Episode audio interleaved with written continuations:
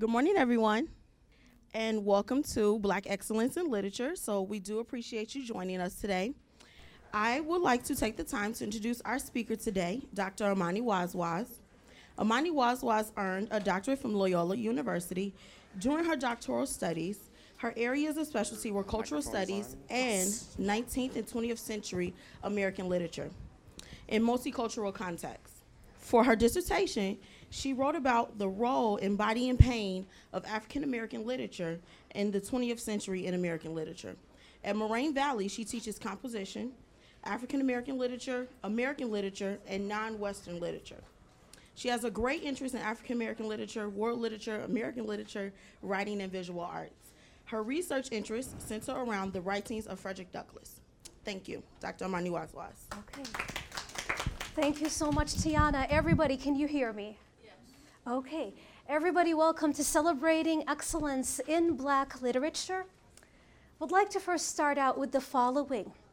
When Africans were being kidnapped from Africa, slaveholders made sure that people from different nation states, from different nation tribes, would not be in close contact with one another when they were being forced onto the ship. Why is that, class? Why do you think that is the case? Why did they make sure they would not be on the ship with one another? People who spoke the same language. What is it? You can't form a plan. Exactly. You cannot form a plan. They tried their best to get rid of communication between them. They tried their best to make sure they would not learn, be able to learn to read or write the new language. Reading and writing is extremely significant to African American community and African American culture. Despite all of these hardships, African Americans survived and thrived, and they did wonders with the written word and with the spoken word, which is why today we're going to be looking at particular quotes and excerpts from great writers such as Toni Morrison, Octavia Butler, Michelle Alexander. Who's this gentleman? Muhammad Ali. Who's this gentleman? Who's this woman? Who's he? Ralph Ellison and Ella Baker. These writers, activists, thinkers, did wonders with the written word and the spoken word.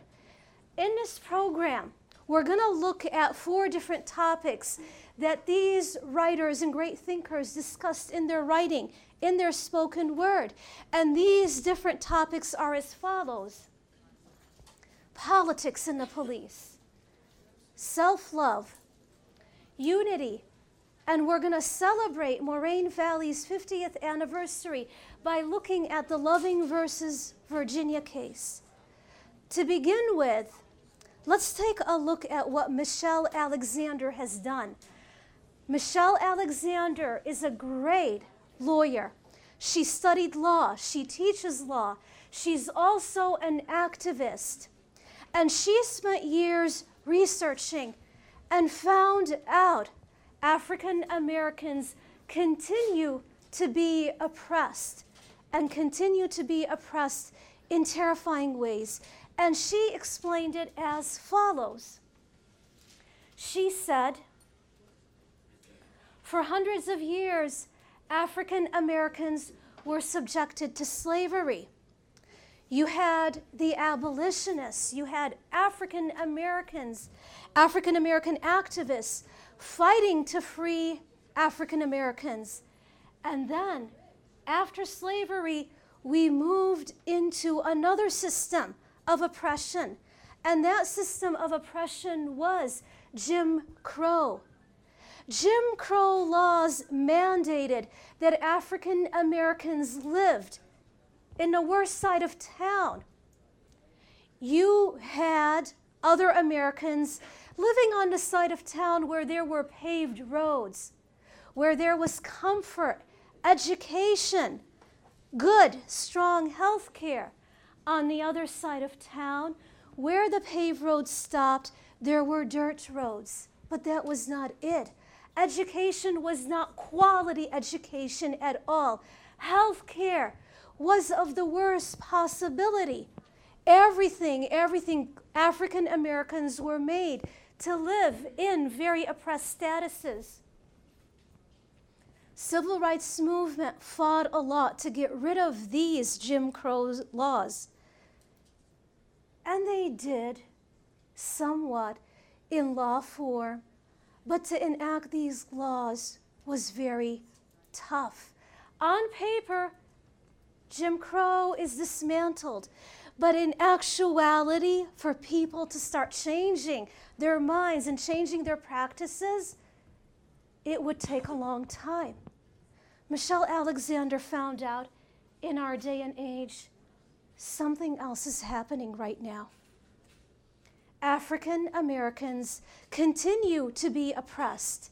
This time, it's a different kind of Jim Crow. Instead of African Americans being put on the dirty side of town, the town that does not have proper health care or education, now mostly African American men with any kind of wrongdoing that other men of other races may be forgiven, they are not as forgiven. This is now the new form of oppression. And the problem is, some people don't believe that this mass incarceration of African Americans is the new kind of slavery, is the new kind of Jim Crow. This is tough for some people to believe that it exists, and this is a real problem. Michelle Alexander found out that, in fact, there are so many African American men behind bars, more than there were African Americans in slavery. Now, I would like Elizabeth to please read some excerpts from Michelle Alexander's book, The New Jim Crow.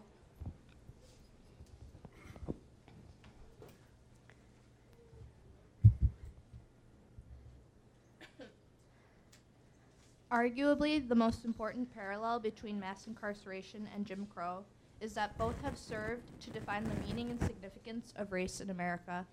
Indeed, a primary function of any racial caste system is to define the meaning of race in its time.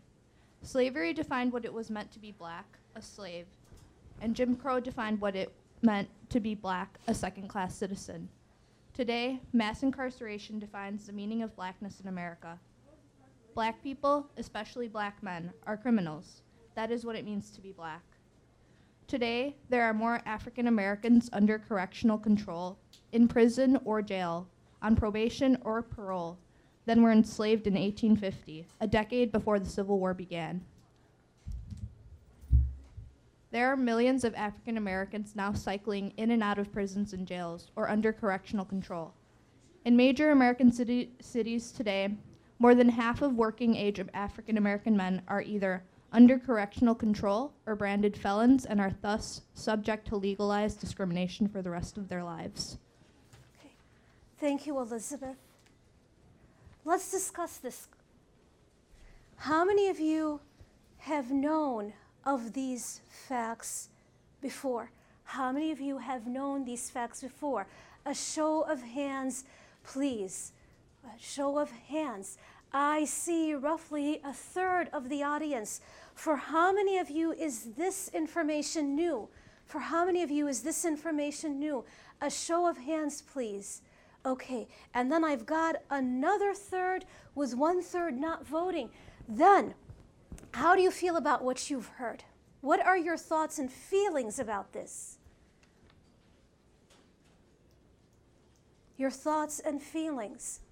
Mass incarceration is the new Jim Crow. It's the new form of slavery. It's the new form of oppression.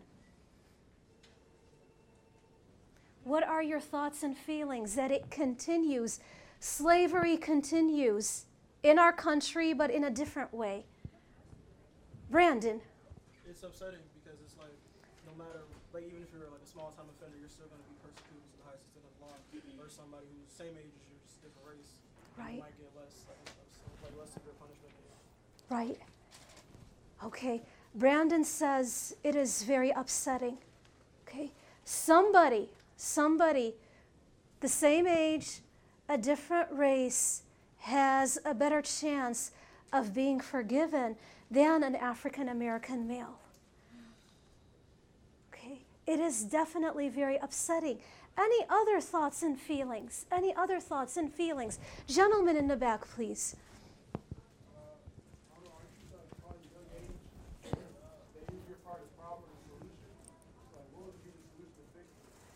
Okay, let me open it up to our audience. What do you think would be the solution to fix this?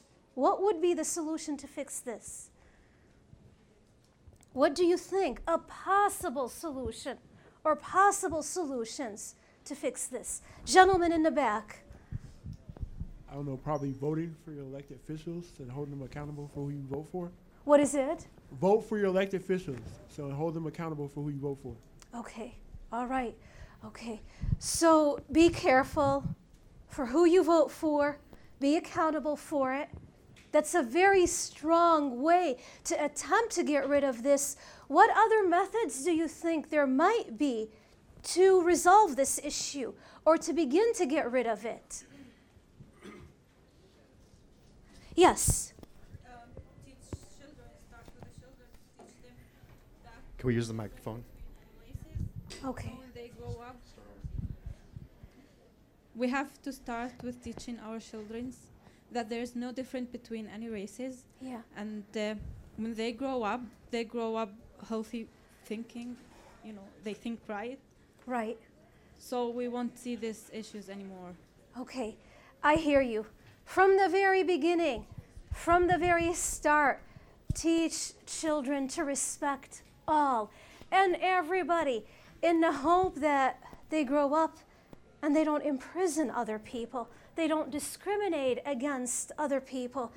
How many of you have witnessed another form of discrimination or experienced a form of discrimination yourself? How many of you have a show of hands? A show of hands. Witnessed it or experienced it? Can you please care to share something beside this? Beside this, or maybe a part of this? Care to share? Anybody? Okay, Carrington. Hey. There was a situation one time where um, I was at work and I had a headache, so I went to go get some pain meds. And I had just seen the lady, she was a white lady. She gave someone else that worked there um, some pain meds. And then when I get to the counter, I had gone there before to get pain meds. So she's like, oh, well, we have to be reimbursed for it. There's a bunch of problems. So, me being me, Black Lives Matter, and I walked away. Like, that's just it. Like, how can you give, you know, they're both pain meds, but how can you give it to one person willingly and then try to have like stipulations when it's another person or a person of a different race or a different Right. culture or a different sex you know you can't do that so that's just how i feel like it's still very prevalent today like people try to get away with more than they can but that's only up to who you're trying to get o- get away with like if you're trying to pull some racist or discrimination against the wrong person you're going to hear about yourself right. that's such that Okay, so um, a difference. You were treated differently than somebody else was. Gentleman in the back, you also wanted to share an incident. I don't know. I just think the common thing is like the music you listen to. I don't think you should be judged on the music you listen to. I mean, like you know, Joshua Davis Okay, for playing loud music got murdered. So I don't think like just to listen to loud music should be a reason why you should die and judge on your character. All right. So being being judged for the music that you listen to, being uh, treated differently. You know, one person from another race was readily given the medicine, whereas where my student asked for the same medicine, and there were all these different complications.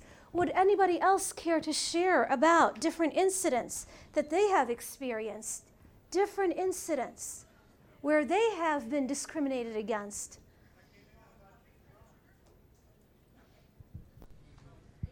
Okay. Uh, I wear a do rag. Just because I wear a do rag don't make me a thug. Just because I wear baggy pants don't make me a thug. All So right. Just because I wear a hoodie don't make me a threat. So yeah. Okay. The style of dress. The style of dress. the music that you listen listen to, the hope is that you would not be judged for it. Same gentleman in the back, you asked what are what are possible solutions to get out of this horrific fact. And Michelle Alexander has the following to say. She says, Our nation declared a war on people trapped in racially segregated ghettos. Just at the moment their economies had collapsed. Rather than providing community investment, so, this is one solution that she has for those in the higher powers to provide community investment. Quality education, quality education, job training. When work disappeared, job training, give people jobs, invest in communities that are struggling. Of course, those communities are suffering from serious crime and dysfunction today. Did we expect otherwise, she says? Did we think miraculously they would survive? So, for the gentleman in the back, these are some of the suggestions that she's making for a possible solution. Yes. I don't know, like we all in Moraine Valley, I'm pretty sure we all take a don't take advantage of the school we go to. You know, for me, I went to Kennedy King for a semester, and I wonder why does Kenny King look much like a second world country compared to Moraine Valley, and we're in the same uh, like city. Okay. All right. If I, if I hear you right, if I am not mistaken, take advantage for those African American students who are here at Moraine Valley. Take advantage of the of the education that you have here. You're already here. It is a quality education take advantage of it. Okay, right. Wholeheartedly agree with that. I'm going to move ahead to the next very significant topic mass incarceration. These daily acts of racism and discrimination, they're very, very tough as it is. When you've got the world is basically ready to imprison young, young African American men and also women for doing anything. That is tough as it is. But also tough is not feeling a sense of self respect or self love. How many of you are familiar with Toni Morrison's The Bluest Eye? How many of you have read it? Okay, I've got two people in the audience. I'd like to tell my audience about what she wrote. Toni Morrison wrote The Bluest Eye, and this young African American girl was struggling tremendously with issues of self love. At home, she was abused. In the very first or second page, readers find out she is pregnant with her father's baby. Physical abuse, at school, her teachers dismiss her. Other students dismiss her. And she gets the sense that she is not worthy enough. She is not good enough. And what does she pray for? She prays for beauty. And in her mind, beauty is white. Beauty comes in the form of blue eyes. And Toni Morrison has this to say it had occurred to Pecola some time ago that if her eyes were different, that is to say, beautiful, she herself would be different. Everybody would love her. Teachers would adore her. She'd have good friends. If you have not read this book, I recommend that you do. It is extremely powerful. Toni Morrison shows what lack of self love does to an individual, particularly an African American little girls that are surrounded by ads and by media that stress that white is right and white is beautiful. Pecola's story is very important to keep in mind. But other writers' take on self love is also very significant as well too. Toni Morrison Muhammad Ali are also extremely significant. So I would like Raven could you please read for us the quotes?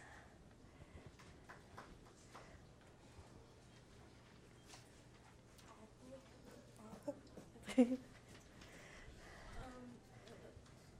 Neale, Zora Neale said, Sometimes I feel discriminated against, but it does not make me angry. It merely astonishes me.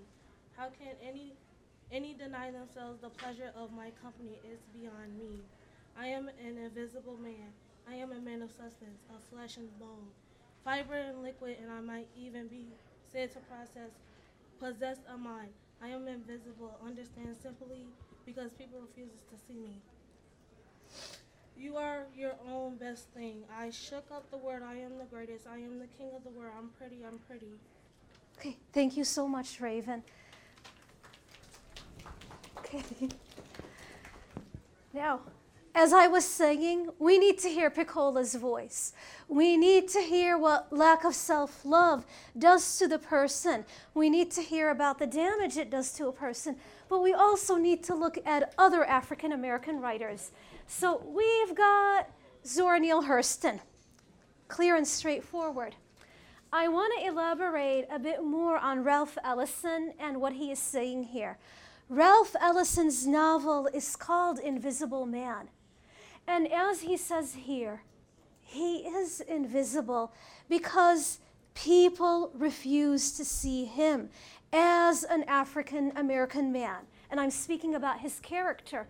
However, what I found to be quite interesting is this segment. Okay, indeed, I'm invisible because this is the way society sees me. But there is the stress that I am here. I'm a man of substance, flesh, bone, fiber, liquid. I exist. I have a body. This is very significant to keep in mind. Toni Morrison, I want to also elaborate more on the significance of this quote. This is coming from Toni Morrison's Beloved. How many of you have read it? How many of you have read it? Okay, got two people in the audience. That's great. Toni Morrison's Beloved deals with the very complex relationship between two ex slaves. And the male partner tells his female partner towards the end, You are your best thing. And this is very significant because she doubts it in the end. She says, Me, me, But he tells her, and that's really significant. Muhammad Ali, how many of you have seen um, where he said this during his fighting, during his boxing? Okay, during his funeral, they came up with this. They mentioned this. I'm pretty, he says, I'm pretty. I shook up the world. How many of you agree with me? These are very powerful statements. How many of you agree with me from the audience? Okay, I see a room full. I want to ask you what if we take all of these beautiful words and put them inside of the mind of this individual? How do you respond? Can this be possible? Can the Pecolas of the world be made to feel this way? What do you think? Take a look at this image. Is it possible for this kind of self love to exist. I took the words of Toni Morrison, changed them. I'm my own best thing. I'm pretty is coming from who? Muhammad Ali. I am of substance, flesh, bone, fiber, and liquids. Ralph Ellison's Invisible Man. How can you deny yourself the pleasure of my own company? Zora Neale Hurston. Look and respond. What do you think? Is it possible? Is this possible?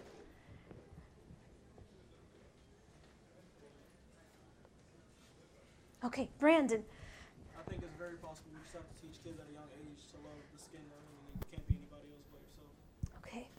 Begin begin early, Brandon says. Begin early and teach children to love themselves to love the skin that they're in. Really begin early. Other thoughts? Tambra. Wait, wait.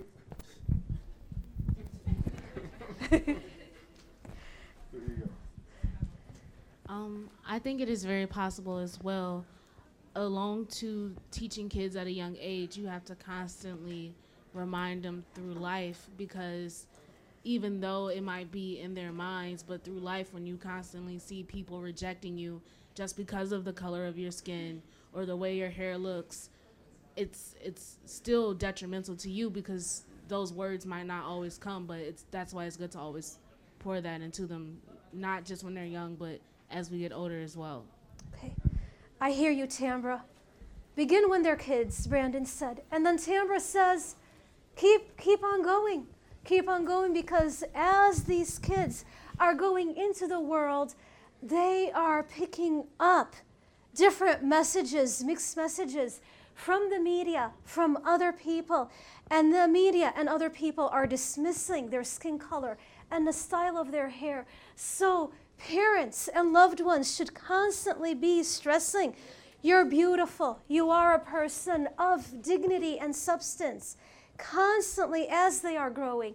Can I have other responses, other ideas? Carrington? I think it's possible now. It's very possible because we are, well, African Americans as a culture or as a group are starting to embrace themselves because it must have somewhere down the line hit them like, okay, well, if no one's going to love you, who's going to love you? You have to love you. So you have to empower yourself, empower anyone that looks like you, anybody who's going through the same thing, someone with, you know, the same texture of hair or who wears the same type of like hijabs or something like that. You have to kind of relate to other people right. and find your strengths within yourself and then help others realize their strengths to build, you know, to build a better relationship and communication among like the culture and to just become overall more powerful instead of like I feel like united we stand, divided we fall. So I feel like if everybody can realize their potential and be around others that you know can reach their own potential, then I feel like it'll be easier for everyone to start accepting African American culture the way African Americans already do.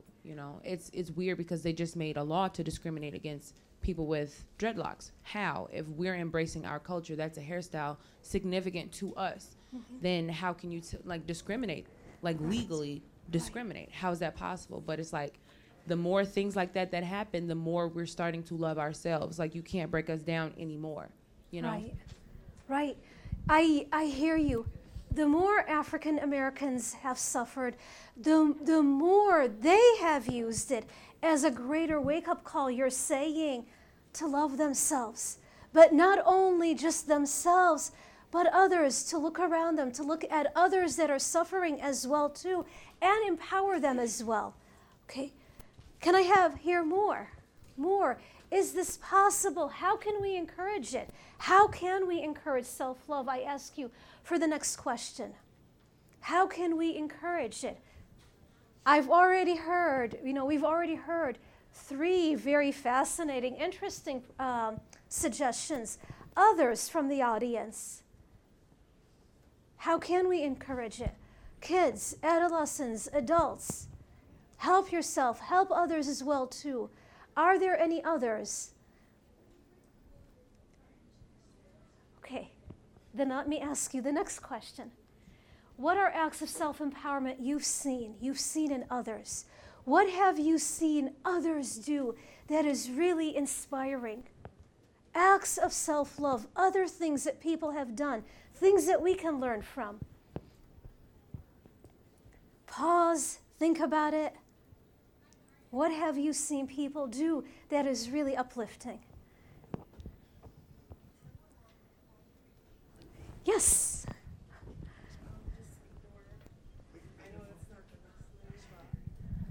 You should just ignore what people say or think about you because you can't please everyone. Okay. In my opinion, just make yourself happy and do what makes you happy. Right. And just because they're not going to stop, honestly. Like, n- there's always going to be out of 10 people, maybe one to two per people that are going to make you want to make you feel down. Right. Or mess with your emotions and make you feel like they're better than you, but they're right. not. And just look at the like the better things in life. Be positive. I, okay. All right, I hear you. It's it's more like a self talk. You know, tell yourself in this big, big world of ours, not everybody's going to be satisfied, not everybody is going to approve of us, and tell ourselves ahead of time whether you're African American, whether you're wearing the hijab, for example, whether you come from a marginalized group, that you're not going to listen. There's going to come a point where you're going to attempt to tune them out. And you're going to attempt to self talk and say, I am a person who is worthy. Okay, that's a neat idea. Can I please have more? Because this is an important topic. Can I have at least one or two more suggestions? Carrington. Um, I just look at every, not every person as the same, but every person is still a person, just uh, how I am a person. So my viewpoints, my morals, and my values, I heard, I hold dearly to myself. So when someone else has a different objective or a different viewpoint, they're going to defend their points and values just how I am. So it's like when you're communicating or trying to get to the truth of it all, like I feel like you have to basically um like just organize what you're saying and try to put it in a way for them to listen because if you're gonna put it in a way like okay well you're not trying to listen to me what i'm saying i'm just gonna tell you how i feel they're that's automatically gonna make them shut down. So you have to be open when you're trying to defend a point and actually lay it out so that they can understand your message. And then like when you're trying to sum it up make sure that they understand what you're saying by asking a question like okay is that clear to you now? Am i making Right. sense? What is it that you're not getting? Is this this is what i'm saying? Do you get what i'm saying? Where are you coming from? So for for people to do that i feel like that will unite different you know diversities of races but Okay. amongst each other i just feel like it does start within yourself. Like it may sound corny to like okay try to smile in the mirror or make you know post-it notes to keep yourself happy or do the little superman stance you know two minutes a day in the morning that kind of helps but Yeah. it's like it sounds corny but it's like if you start doing it yourself you're going to become more confident and you're going to you know be the stepping stone for someone else to be like you know what i really admire your confidence i'm to be like that as well i'm going to start taking little steps or i'm going to notice what you do to be that same person you know Right. You know, um, um, Carrington, take a look. I mean, Muhammad Ali. I shook up the world. I'm the greatest. I'm I'm king of the world. I'm pretty. I'm pretty. I mean, yeah, some may perceive this as quote unquote corny, but the way that he said it, he said it with so much conviction, it became famous everything that he said became famous when, when he passed away they brought this up this quote up over and over again during his funeral say it smile say these kinds of words with so much conviction. That is really significant. Now the young woman sitting in front of you says one method is ignore. There are constantly these people that want to put us down.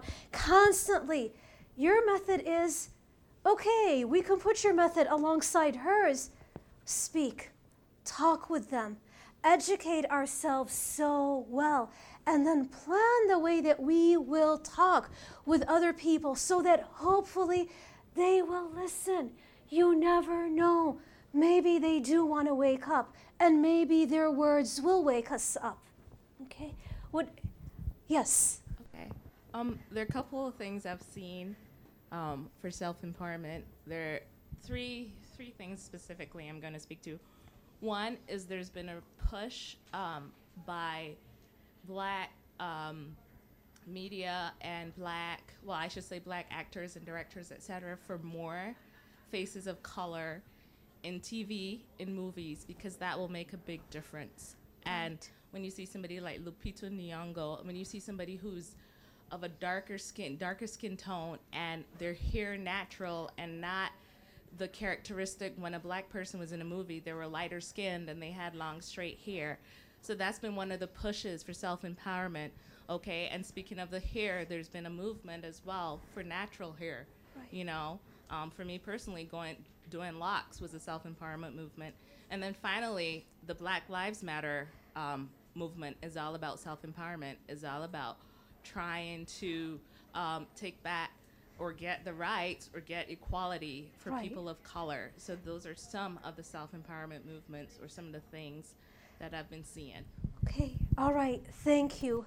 If there are more, more actors and actresses of a darker skin tone. That would be very helpful. I'm going to just use an example beyond our country. In India now, there is a push to have actors and actresses with a darker skin tone color because there has been for quite some time a push for actors, you know, to be on TV who are of a lighter skin tone. If there is more of them in our country, around the world, little kids will look around and see there are people that look like me and they are doing amazing things. I'm going to go back to Pecola. Growing up in the 1940s, Pecola looked around, and who was in the media? Shirley Temple. Shirley Temple, the cute white girl. This was the image of beauty that she got. This was the image that she got that this is what it means to be beautiful. All around her, African American girls were given white dolls to play with. Yet again, white beauty was reinforced in her mind. I hear what you're saying. If there are more images out there of African Americans, people of darker skin tones doing great and amazing things, then we're going to encourage even greater love.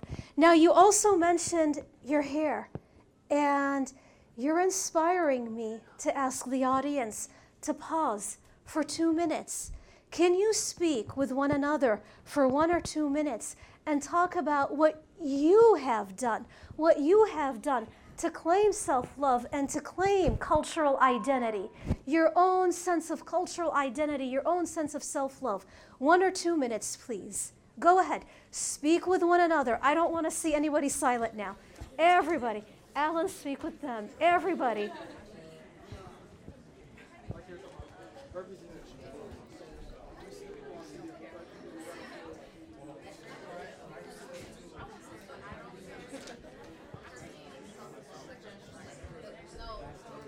Everybody speak with one another.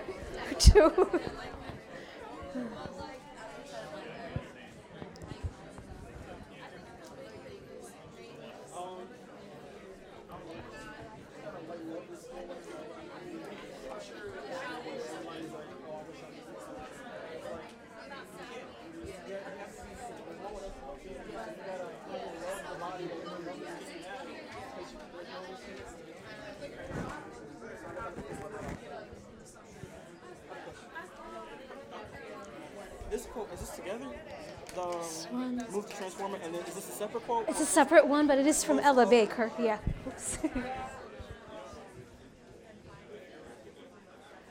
Okay. Stop. I do want you to share now what you've done, what you've done to proclaim your cultural heritage. I want you to stop now. What you've done to proclaim your cultural heritage, to show your self love. Let me see a show of hands. Okay, all right. Okay, I'm going to start with Tambra. Microphone's There's coming. I was basically just discussing and sharing with Miss Sky here that um, one thing for me that's helped with self empowerment and self love is overcoming fear, the fear of what if, and stop thinking like, what if people don't like this or what if people don't agree with, but just just not letting that you know affect how I'm gonna live because people in history. If they were so concerned with what ifs and just scared of everything, then nothing would have ever got accomplished. Okay, I, I hear you. Stop. D- do, do what you need to do. Speak. Speak what's on your mind. If you're constantly thinking, what's the other gonna, person to think of me? Then none of us would get anything done. And that was your act of self empowerment. Awesome. Young woman over here. Well, sometimes. Thank you. I used to hide my accent and um, not speak. Yeah. And probably about 10 years ago, I just let it out. And sometimes it still gets hidden, and then sometimes it still comes out. But Okay. I'm, I'm accepting to it now. Okay.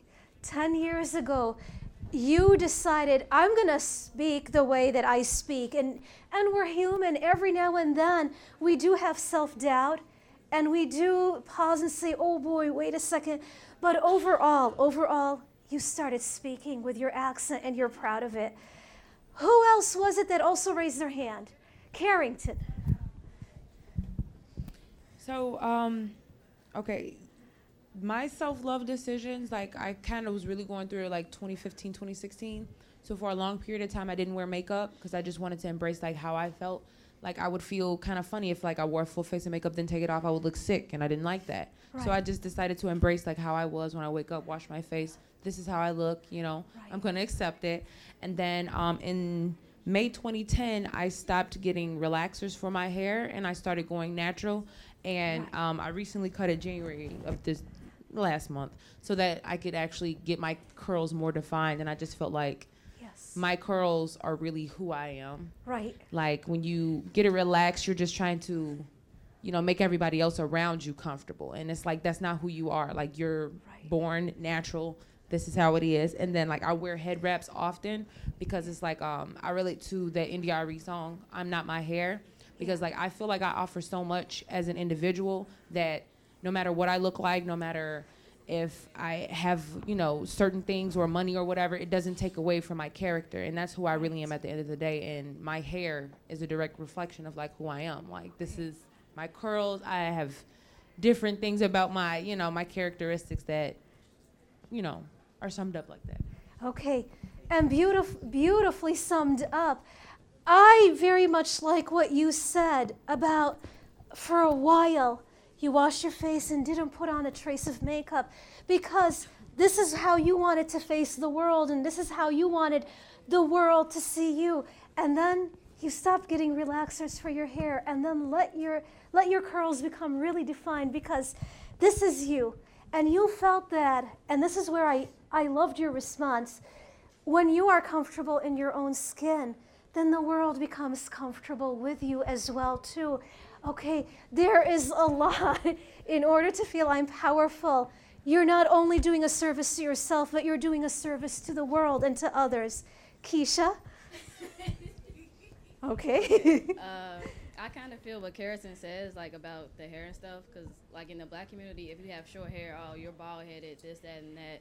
Like me, I cut off my hair three times. I just recently cut off my hair in July, and I went natural. So did Carrison, and I never seen my natural hair before. So like this is something different for me to get used to it.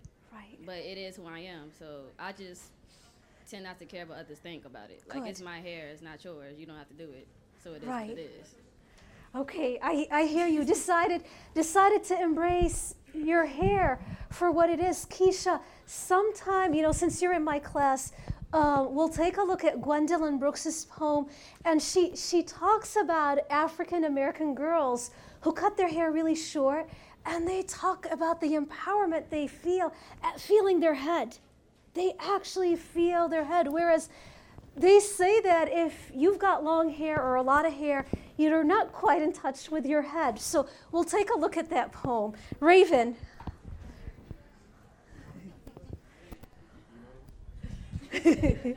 Um, I feel like my empowerment comes from my ethnicity and my race. Because when people look at me, all they see is black, but I'm not just black. I'm like Cuban, Haitian, Irish, Indian. And I actually had one person, you know, was like, You're a liar. You're not all that. I was like, You don't know what I am. So I tend to celebrate my Haitian side more. Right. Because I just, I love their culture. I love how they are. But that, yeah. I hear you. That's what I I'm hear you. saying, Like, right? Not and uh, not all black people are the same. Like, No. there's different, you know, blacks. Yes, yes. Okay. And another beautiful response as, as well too.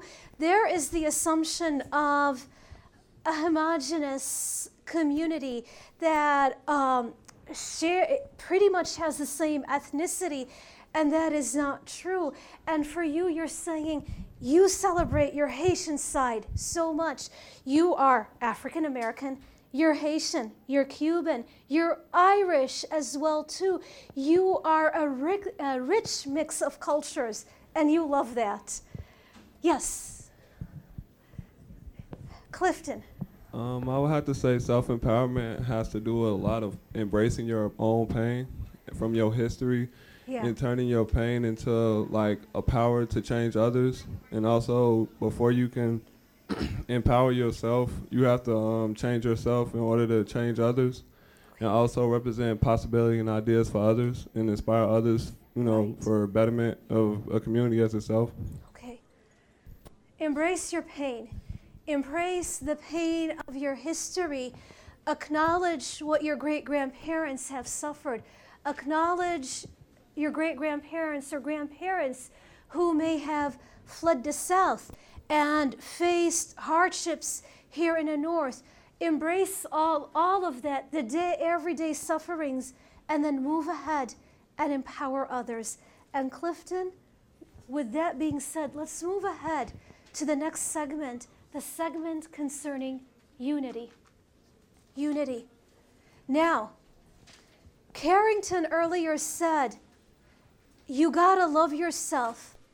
Love yourself so well, and then look around you and look at other people who are suffering in a similar way and reach out to them, empower others. And Clifton, you're saying the same thing as well too. Reach out to others, unify, become united. Now I'm going to go back and mention what I had earlier talked about on the slave ships. They did not have people of the same nation tribes, people who spoke the same languages. They tried to separate them from one another because they did not want revolts. There is a lot of strength in unity. For the Africans who were forced, unfortunately, to come into the New World, there came a law in the 17th century that they cannot be seen gathering together. They wanted to prevent that.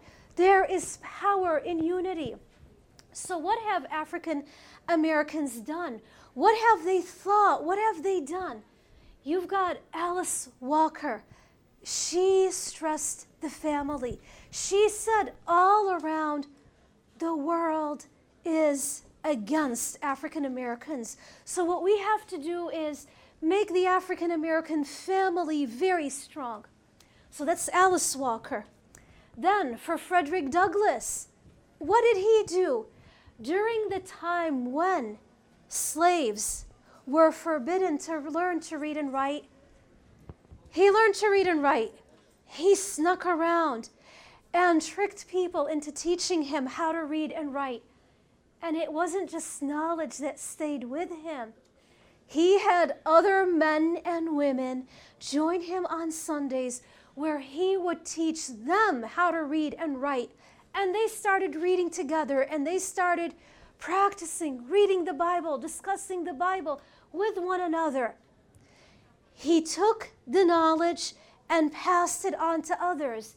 And then when he ran away, it didn't stop there. He started making speeches. He spent years and years of his life making speeches to bring attention to the hardships that African American communities were facing. And then this, this amazing, amazing woman by the name of Ella Baker, an unsung hero from the civil rights movement. She wasn't all about heroes, she was all about humble leadership. Be humble, serve others. The civil rights movement, or any types of movements attempting to empower African Americans, she said, it's not about me standing up here and look, asking people, oh, look how great I am. It's actually me being with the people. I'm not working for the people, I am working with them to teach them to read and write. Back then, in certain areas of the South, certain parts of African American history, like from 1865 until 1870, that history, I'm sorry, from 1860 until 1870, that history was forbidden from being taught. one of the things that they taught was black history. Read, write, but what are your rights as a citizen? What can you do? She also taught her and the student um, group that she formed, SNCC, Student Nonviolent Coordinating Committee, they also taught social activism. Keep this in mind. Brandon is going to read for us different quotes from these different people.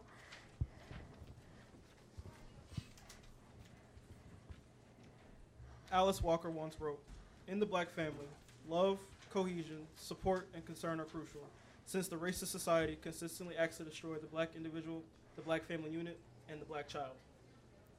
In his autobiography, Frederick, Frederick Douglass wrote, The work of instructing my, my dear fellow slaves was the sweetest engagement with which I was ever blessed. These dear souls came to Sabbath school because they wished to learn.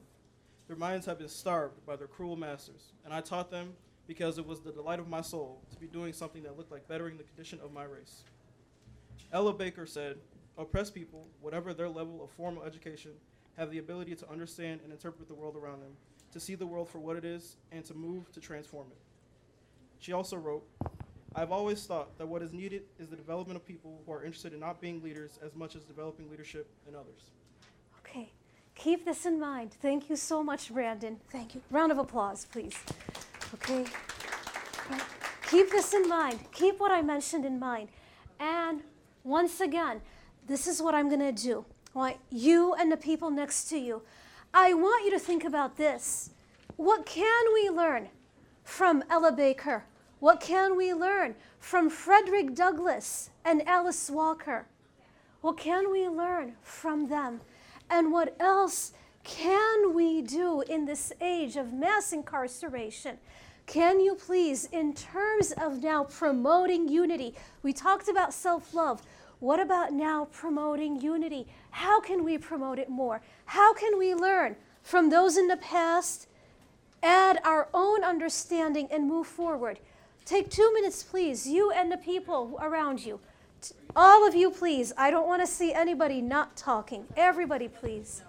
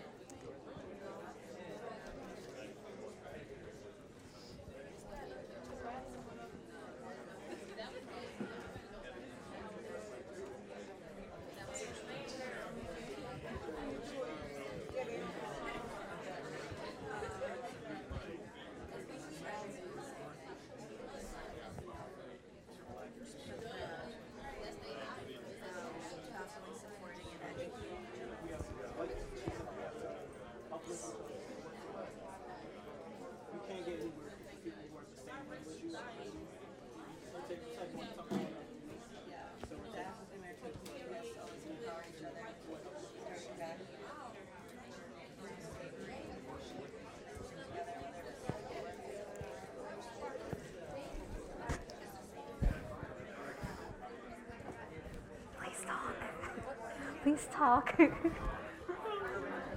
Up to you.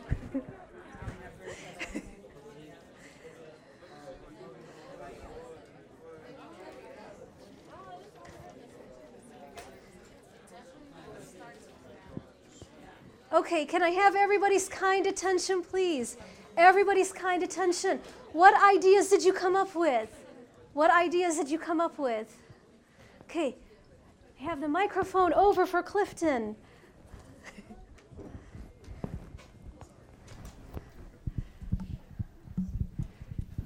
Um, I would have to say um, making more programs for people because you know, like when people get out of jail, you know, it's really like less hope. So they be like, "Oh wow, I don't really know what to do." So Right. Also create job programs so they can you know find jobs quick, and so like they'll be like more easily stable versus thinking like I don't have no way to support my kids or myself, and um, that's it. Okay, for the people, getting out of jail. Don't just leave them, Clifton says. Have job opportunities waiting for them. Have classes, educational opportunities, and job opportunities. Give them hope. Don't keep them stuck with the label as second class citizens, as Michelle Alexander talks about. So, this way, working together, we can help these group of people move forward. Clifton, you have other ideas? Um, with the programs, um, they should also have like um, kind of like addiction program where they have steps. They should have like uh, goals set up that they have to follow through, you know, in order to be successful for the program to get job offers and stuff like that, and like right. maybe like volunteer work, and also like have them like uh, mentor people in like high schools and different stuff to tell kids what they've been through and how to overcome the odds and not let brick walls stand in their way, even though they was pressed against like punishment and stuff for what they did. Okay. All right. Have addiction programs. Have programs where they are em- empowered. Uh, Tam- Tambra. Okay. All of the people on the video will not get to hear your wisdom.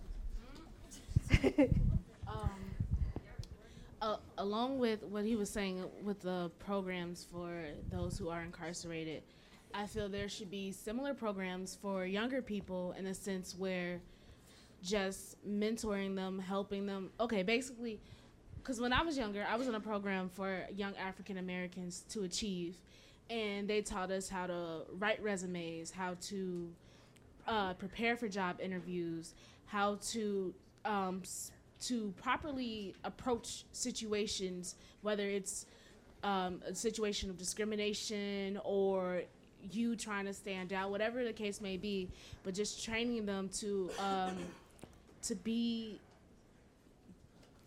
to be more educated, basically. Educating people through unifying people through education and love, and not just focusing on the side of oh this needs to be done, that needs to be done, but also opening their minds through literature and art Right. you know, black people, we're creative people. We can't just sit still and be like, oh, this is that. No, we got to move. We have to learn. We have to, we have to be active.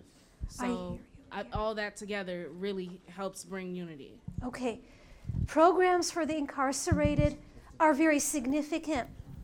And Tambra's saying also programs for the young, real, concrete skills how to respond during an interview, how to answer questions in a professional manner, how to write a resume, real strong education for young African Americans. That is very significant.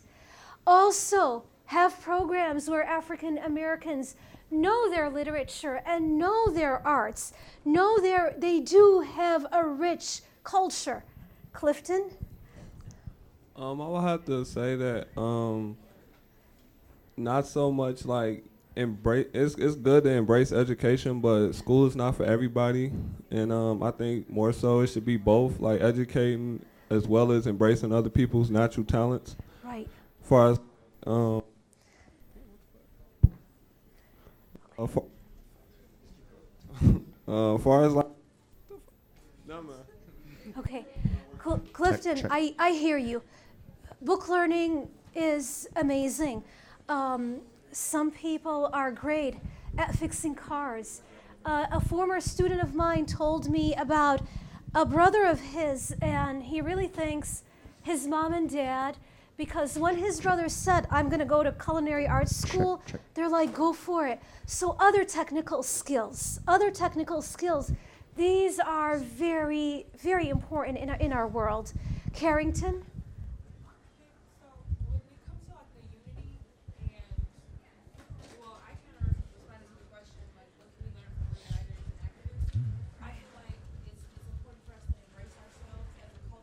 Right. For instance, like the Black Panther Party, they were trying to do something positive. J. Edgar Hoover kind of pumped drugs into the, the area to make it look like, or to give the Black Panther Party a bad reputation. And now, more currently, people want to say, you know, Black Lives Matter, but they only want to do that when it's in a situation that a black man was killed by a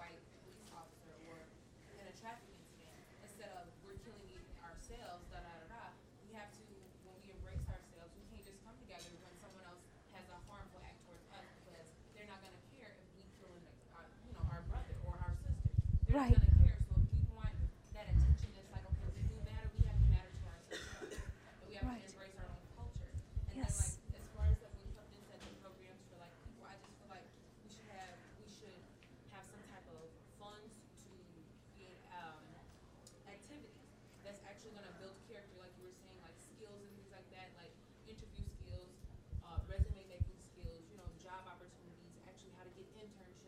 like that to help them along the way.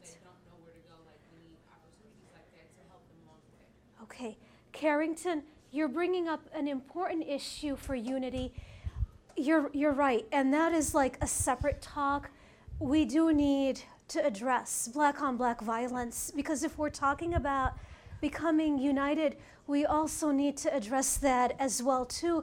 And we also need to keep in mind that you're saying there are people trying to discredit every now and then. How do we address them? The young woman sitting in, in front of you said, ignore, ignore. For everyday people, ignore. For you earlier, you mentioned speak and speak in an articulate and very powerful manner. But keep that in mind. There are the naysayers and there are the people who do want to hurt. Keep that in mind so that the African American community can achieve greater unity. I hear you. But again, black on black violence is something that we should also discuss. Raven.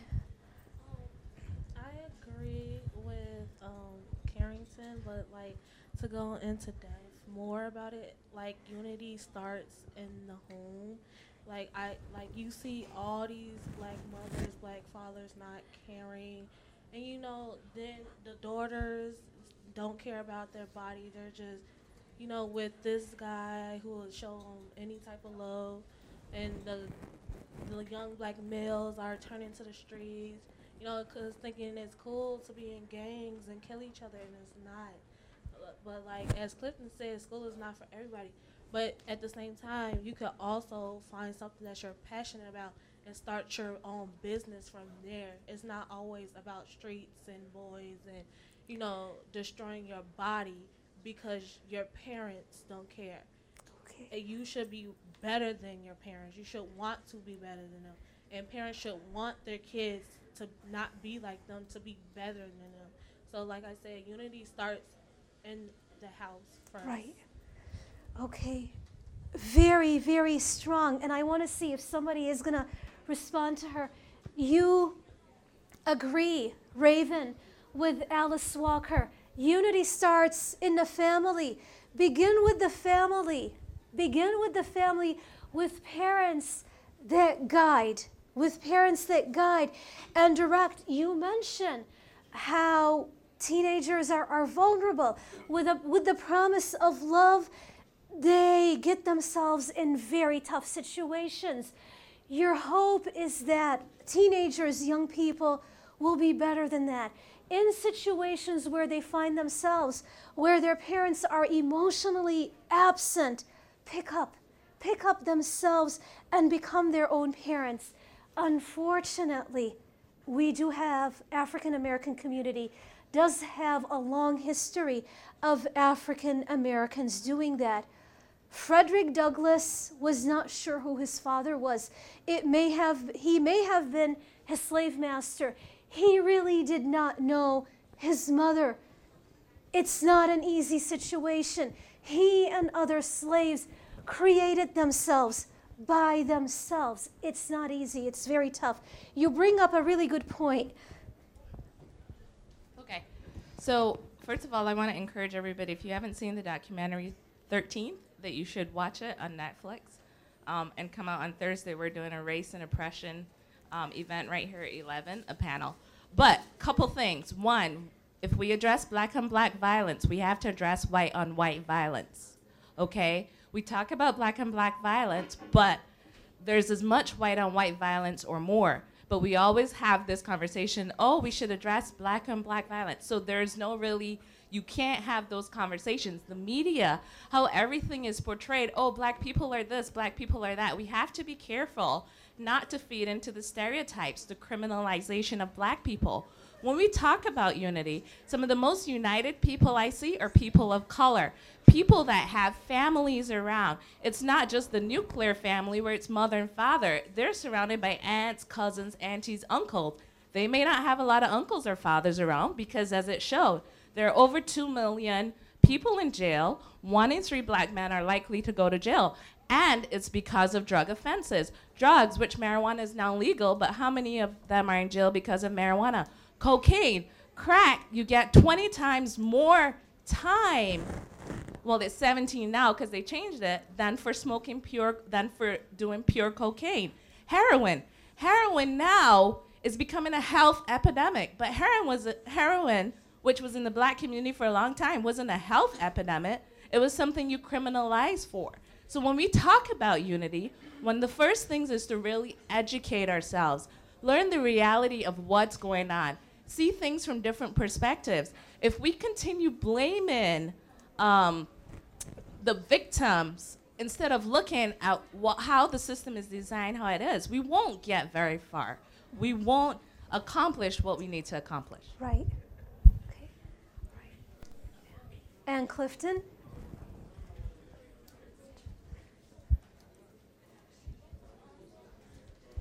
Clifton, you okay? Anybody else? Anybody else? Raven?